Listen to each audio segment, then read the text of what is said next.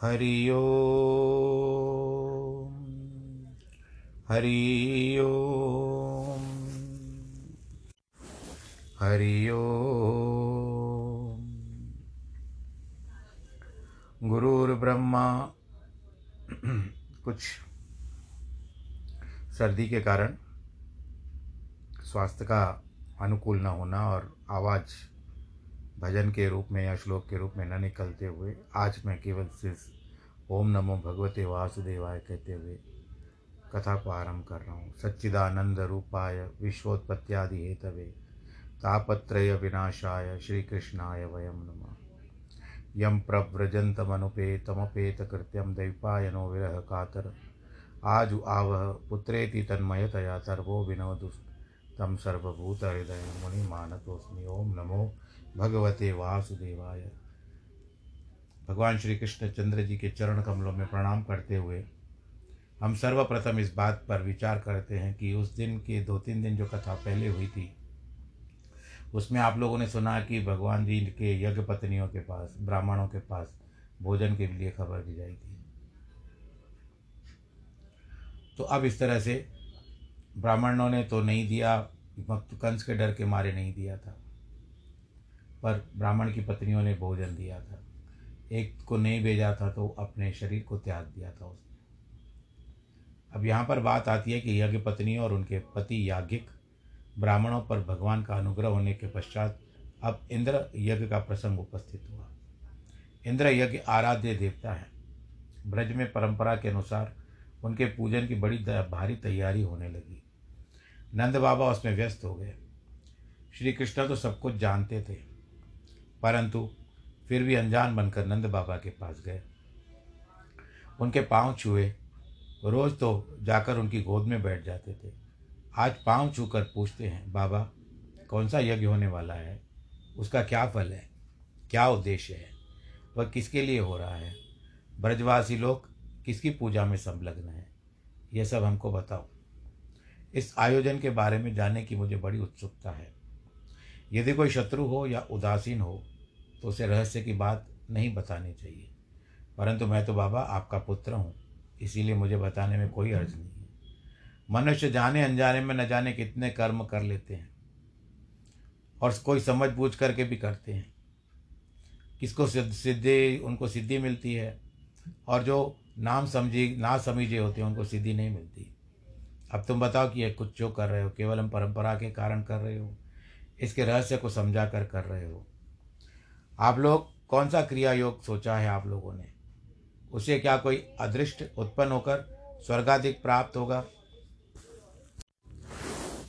दूसरे जन्म में उसका फल मिलेगा, अथवा इसी जन्म में, इसी लोक में पुत्र श्री के समान कोई दृष्ट फल मिलने वाला है।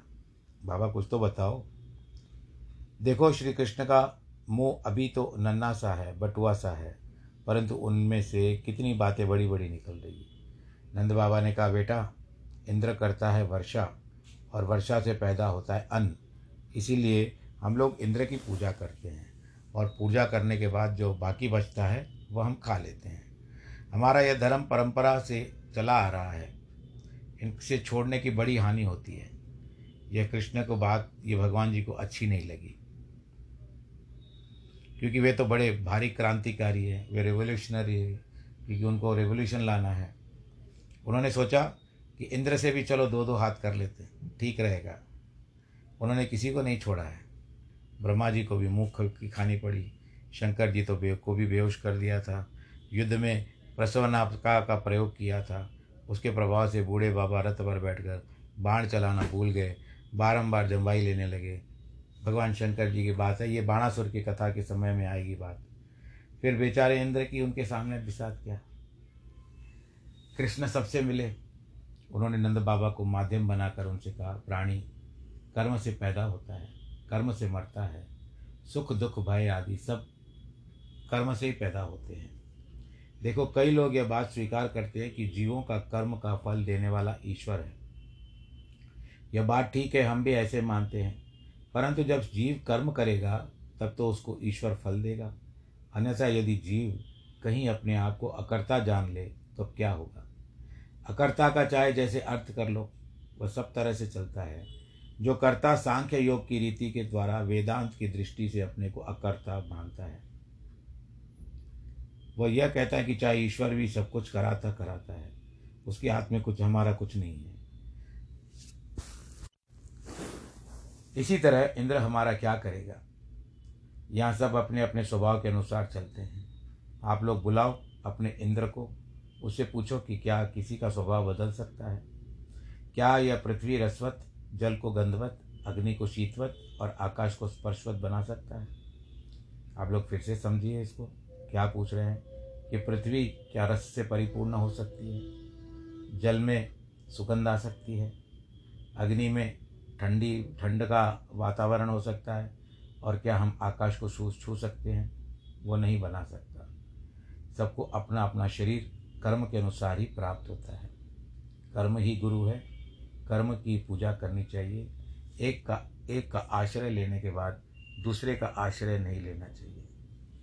और गुरु के लिए भी ऐसे ही बड़ों ने बताया है कि अगर आपने एक गुरु कर लिया है, उनके ऊपर विश्वास के साथ चलो। पर कई लोग कई गुरु करते हैं। ऐसा क्या करना व्यभिचार है? ब्राह्मण को वेद के द्वारा, राजा को पृथ्वी पालने के द्वारा वैश्य को व्यापार के द्वारा, शूद्र को ब्राह्मण क्षत्रिय वैश्यों की सेवा के द्वारा अपना जीवन व्यतीत करना चाहिए।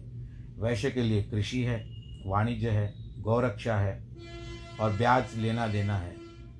ये चार प्रकार की वृत्तियाँ हैं। हम लोग तो केवल गाय से अपनी जीविका चलाने वाले हैं। ये भगवान कृष्ण कहते हैं। देखो, इंद्र इन्हीं सभी प्रसंगों को लेकर एक बार काश श्री कृष्ण ने आगे कहा कि बादल अपने गुण के अनुसार वर्षा करते हैं। उसी से प्रजा का काम चलता है। हमारा न कोई जनपद है, न कोई ग्राम है, न कोई घर है। हम वन में विचरण करते हैं। वन शैल निवासी हैं। शैल कहते हैं पर्वत को। इसीलिए यदि पूजा करनी है तो आओ इन वन शैल की पूजा करें। हमारी पूजा योग्य तो गाय हैं, ब्राह्मण हैं, पर्वती हैं। इसीलिए हम लोग इन्हीं के यजन की तैयारी करते हैं। कि गवाम ब्रह्मणानाम मद्रेश्चा रभ्यताम मख। ये पर्वत और वन में रहने वाले भूखे न मर जाएँ, चलो इनके बीच में ब्राह्मणों द्वारा यज्ञ कराया जाए। तरह तरह के भोजन पकने दो। दाल भी पके, खीर भी पके, हलवा, मालपुआ बने। सबके घरों में जितना दूध, दही, चावल, घी, मक्खन है, सबके सब ले लो। हवन करो, ब्राह्मणों को खूब खिलाओ। उनको गौदान भी करो। एक बात और है कि यज्ञ में कोई छूटने न पाए। यज्ञ का प्रसाद कुत्ते को भी देना चाहिए, चांडाल को भी दो, पतितों को भी दो। ईश्वर ने जितने भी जीव पैदा किए हैं, उन सबको रोटी अवश्य दो। हम लोग तो यज्ञ का प्रसाद प्राप्त कर लें, किंतु यदि स्वपच भूखे रह जाएँ तो बात ठीक नहीं है। सबको यथा योग्य मिलना चाहिए। गायों को हरी हरी घास मिलनी चाहिए। गोवर्धन पर्वत को भी बलि दो, बेंट दो, उसकी प्रदक्षिणा करो, यही मेरी राय है। देशो देखो श्री कृष्ण भगवान जी कहते हैं शुक्रदेव जी कहते हैं कि महाराज ने फिर वहाँ कह दिया कि उन्होंने परिस्थिति के अनुरूप अपना स्वरूप धारण कर लिया है। इंद्र का पेट पूजा, भेंट पूजा लेते लेते बड़ा हो गया। भगवान उसको तोड़ना चाहते थे। अब कृष्ण भगवान की बात सुनकर नंद बाबा तथा अन्य सब समर्थन करते हैं तो ठीक है ठीक है। स्वस्ति वाचन का पाठ हुआ, समस्त सामग्री रखी गई।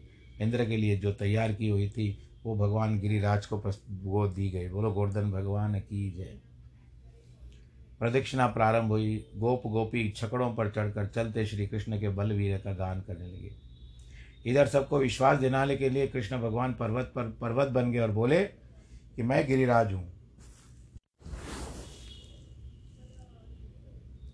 इसकी पूजा करो, ब्रज की पूजा करो, चट्टान की पूजा करो, मिट्टी की पूजा करो। क्या रखा है स्वर्ग में, इंद्र में?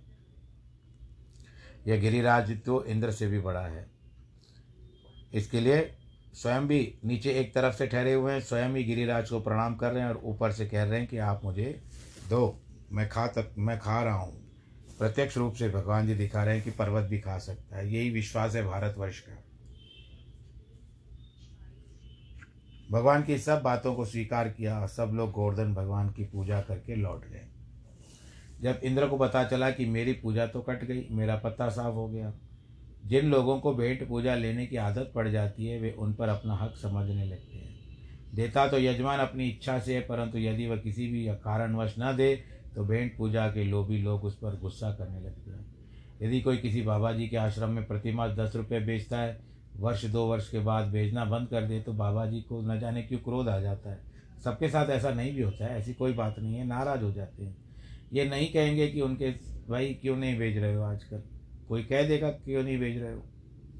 बल्कि यही कहेंगे, राम राम, उनके रुपए भेजने बंद हो गए। अभी भाई वो बदल गया है।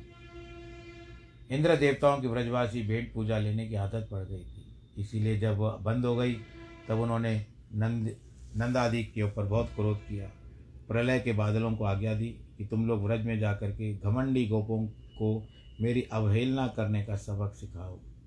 इसके बाद उन्होंने कृष्ण का मर्त्य कह दिया। वाचालम बालिशम स्तब्धम मध्यम पंडितमानिनम कृष्णम मृत्य मुपाश्रित्य गोपा में चक्रु प्रप्रियम। मनुष्य अभिमान के कारण ईश्वर परमेश्वर सबको भूल जाता है। जिन श्री कृष्ण के अवतार ग्रहण की प्रार्थना करने के लिए अन्य देवताओं के साथ इंद्र भी क्षीर सागर के तट पर गए थे। गर्भ में स्तुति करने के लिए मथुरा में गए थे। आज वो उनको गाली दे रहे हैं। उनकी पिछली लीलाओं के अवसर पर इंद्र फूल बरसाते आते हैं। किंतु आज क्योंकि उनका हिस्सा कट गया तो वे अब क्रूर हो गए हैं और अपशब्दों का प्रयोग कर रहे हैं। श्रीधर बताते हैं कि बात बिल्कुल बिगड़ गई। जाओ सारे नंद को धूल में मिला दो, डुबा दो।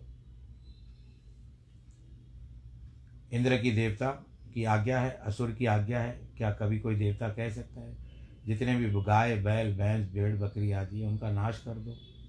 ये व्रज में रहने वाले न पाए, मैं स्वयं आता हूँ उस काम के लिए। इस प्रकार अभिमानवश इंद्र के हृदय में देवत्व के स्थान पर असुत, असुरत्व उदय हो गया, यानी वो उस समय राक्षस बन गया। अब उनकी आज्ञा से ब्रज में बड़ी भारी वर्षा होने लगी। मूसल की तरह मोटी मोटी धाराएँ गिरने लगी। सब लोग व्याकुल हो गए। और अपने अपने बच्चों को लेकर कृष्ण की शरण में आए। सबने आर्त भाव से पुकारा, यानी आत्मा की आर्त, श्री कृष्ण, हमें बचाओ।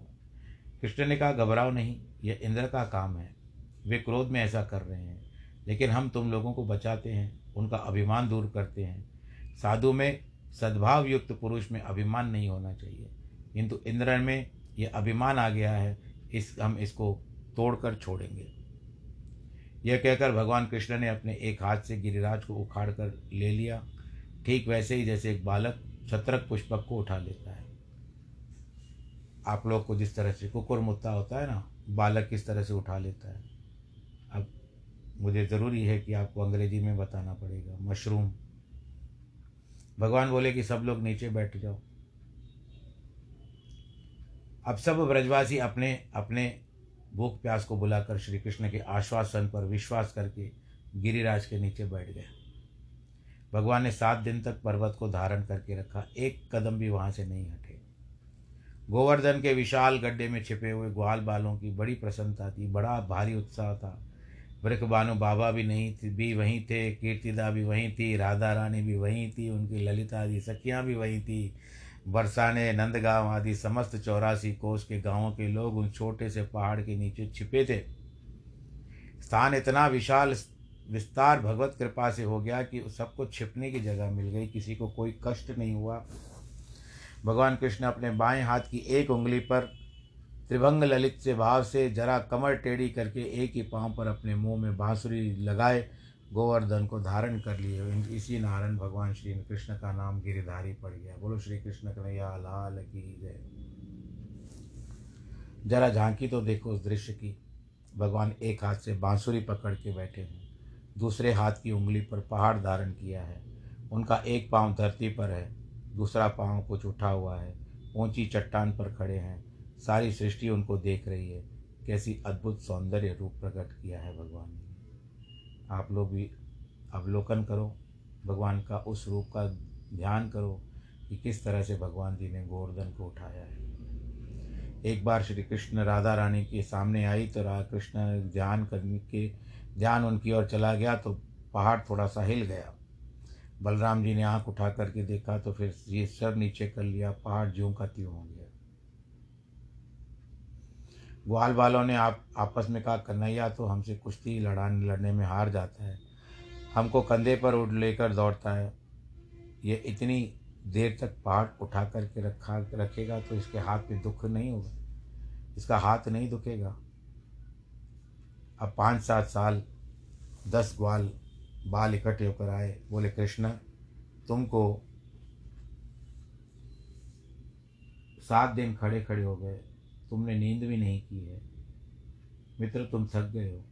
थोड़ी देर के लिए ये पहाड़ श्री दामा के हाथ में दे दो।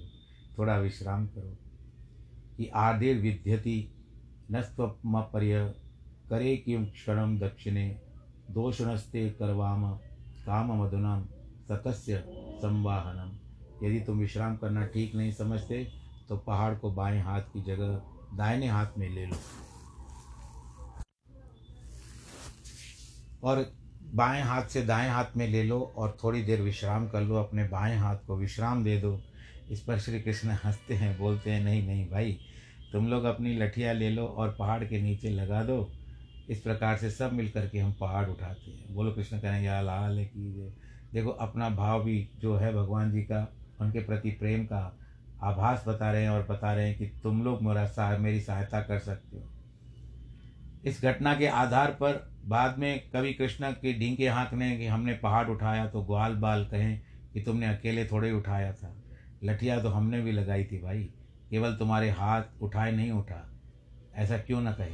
प्रेम ऐसी वस्तु है, इसमें ऐश्वर्य पर दृष्टि नहीं जाती। कितना भी ऐश्वर्य है किंतु प्रेम उसको नहीं देखता। यह सब देखकर इंद्र अत्यंत विस्मित हो गए। स्वयं अपने वेगों मेघों को वर्षा करने से रोक दिया।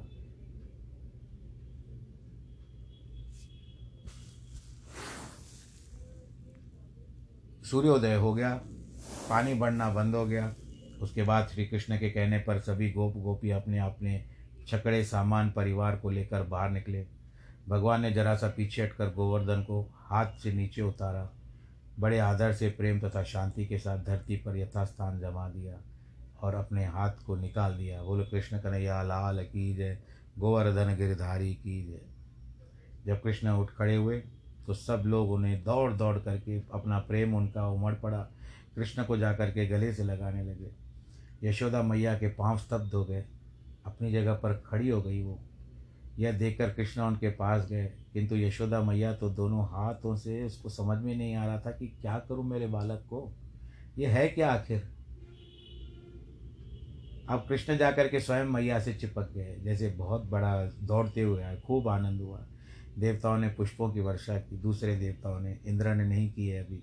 रोहिणी नंद रा, राम आदि ने उनका आलिंगन किया धुंध भी शंख आदि बजने लगे। यहाँ तक भी है कि सात दिन तक भूखे प्यासे और बिना किसी जो क्रियाएँ होती है नियत नियत नित्य प्रतिक्रियाएँ किसी को कुछ याद नहीं था कुछ नहीं था बस एक जगह बैठे हुए थे। ये भगवान की माया है।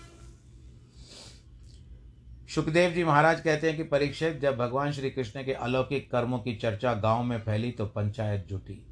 चौधरी लोग इकट्ठे हो गए। बोले, नंद बाबा, तुमने ज़रूर हम लोगों से कुछ छिपा करके रखा है। ऐसा चमत्कारी बालक तुम्हारा बेटा कैसे हो सकता है? अब तो बोले, नंद बाबा, डर गए। हमारे ये भाई बंधु कहीं हमें जात से बाहर ना निकाल दें। कैसे कहीं ऐसा न समझ लें कि वह तो हमारा बेटा ही नहीं है। इसी उन्होंने कहा, भाइयों सब लोग प्रेम से बैठो और मेरी बात सुनो। तुमको यही शंका है ना कि हमारा ये सात बरस का बालक कैसे इतना पहाड़ उठा सकता है? पूतना को कैसे मार सकता है? शक्टा को, सुर को कैसे मारा? तृणावर्त को मारा? पेड़ों को गिराया? बकासुर, वत्सासुर, अघासुर को मारा? गोपो ने कहा हाँ तुम्हारे बालक के संबंध में हम लोगों के मन में बड़ी शंका है। परंतु हमारा प्रेम इसकी तरफ़ खींचता जा रहा है। इसीलिए नंद बाबा, अब बताओ ये कौन है? क्या यह सचमुच तुम्हारा बेटा है? इससे संबंध हमें जो शंका हो गई है, उसका निवारण करो। नंद बाबा ने कहा, देखो भाई, इस बारे में मैं क्या सफ़ाई दें? ये हमारा ही बेटा है। इसके जन्म के बाद गर्गाचार्य महाराज आए थे। उन्होंने इसके बारे में जो कुछ कहा, उसी को तुम मेरे प्रमाण मानो। मैं इसका नामकरण संस्कार करने के लिए कह गए थे कि बड़ा पता भी होगा बड़े बड़े संकटों से तुम्हारी रक्षा करेगा और गोड़ों में नारायण के समान होगा। इस प्रकार नंद बाबा ने जब गर्गाचार्य की बात विस्तार पूर्वक सुनाई, तब लोगों को बड़ा ही आनंद हुआ। उनकी शंका मिट गई, क्योंकि साक्षात नारायण उनके बीच में है। बोलो, नारायण, भगवान की जय। सबने आनंद पूर्वक नंद बाबा के सौभाग्य और भगवान की श्री कृष्ण की भूरी भूरी प्रशंसा की। सुखदेव जी महाराज कहते हैं, परीक्षित, भगवान श्री कृष्ण के द्वारा गोवर्धन पर्वत धारण करने और भीषण वर्षा से व्रज की रक्षा करने के बाद उनके पास गोलोक से कामधेनु और स्वर्गलोक से इंद्र दोनों आए हैं। वे अलग अलग आए, एक साथ नहीं आए क्योंकि गोवंश इंद्र पर नाराज़ हो गया था। क्योंकि उन्होंने क्या कहा था गौओं को भी डुबा दो। कामधेनु ने सोचा कि भगवान श्री कृष्ण हमारे वंश की रक्षा के लिए दावाग्नि पान कर गए। पर्वत उठा लिया, ब्रह्मा को मुँह की खाई, खानी पड़ी। हमारे से इतना प्रेम करते हैं भगवान श्री कृष्ण, किंतु इंद्र तो हमारे वंश का नाश करने पर तुल गए थे। इसीलिए इंद्र से कामधेनु भी नाराज़ हो गई। एकांत में भगवान श्री कृष्ण को धन्यवाद देने के लिए आई। इंद्र भी एकांत में इसलिए आए कि उसका त्रिलोकी ईश्वर होने का अभिमान चूर हो गया था। इसीलिए उन्होंने कहा कि एकांत में चलकर भगवान से प्रार्थना करनी चाहिए। विशुद्ध सत्वम तव धामम शांतम। भगवान आपका स्वरूप शुद्ध, चिंता, विशुद्ध सत्व शांत है। माया मयो हम गुण संप्रवाहो न विद्यते, ते ग्रहण बंध। मायामय। गुण प्रवाह आपके स्वरूप में नहीं है। ये प्रपंच है, किंतु जो परमात्मा जानते हैं, उनके लिए प्रपंच नहीं है। लोबादि के अज्ञान के कारण ही अज्ञानी में रहते हैं, फिर भी आप संसार की व्यवस्था के लिए दंड और अनुग्रह आदि करते हैं। इसीलिए आप समय समय पर शरीर ग्रहण करते हैं। हमारे शरीर के जो लोग कुमार्गामी होते हैं, उनका शासन करते हैं। मैंने ऐश्वर्य मदमत होकर आपका बड़ा भारी तिरस्कार किया है। आप दंड देने के लिए अवतीर्ण हुए हो। असल में आप हमारे लिए अवतीर्ण हुए हो। आपको हम बारंबार नमस्कार करते हैं। हम ही आए थे आपके पास प्रार्थना करने के लिए। हमारे लिए हमने यज्ञ का नाश होने पर अभिमान और क्रोध के कारण आपका तिरस्कार किया है।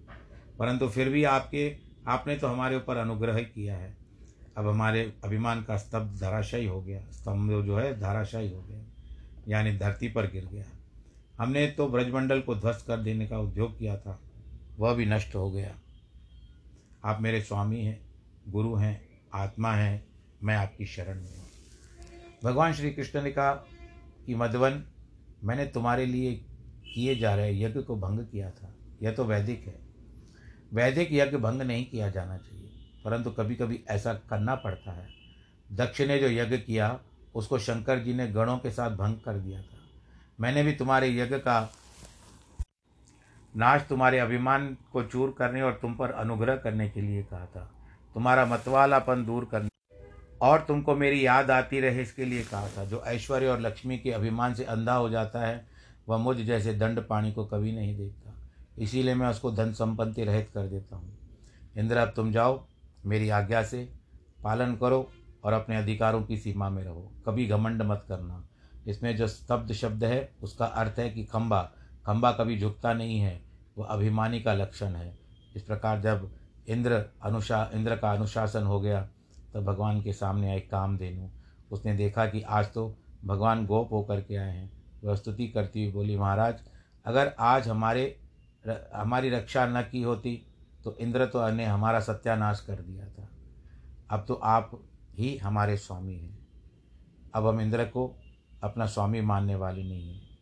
प्रभु आप आज से हमारे इंद्र, आप हैं। तुम न जगतपति, आप ही गाय हो, ब्राह्मण हो, देवता हो, इस सबसे इंद्र बनकर हमारा पालन कीजिए। आज मैं आपका अभिषेक करूँगी। यह कहकर कामधेनु ने अपने दूध से भगवान जी का अभिषेक किया।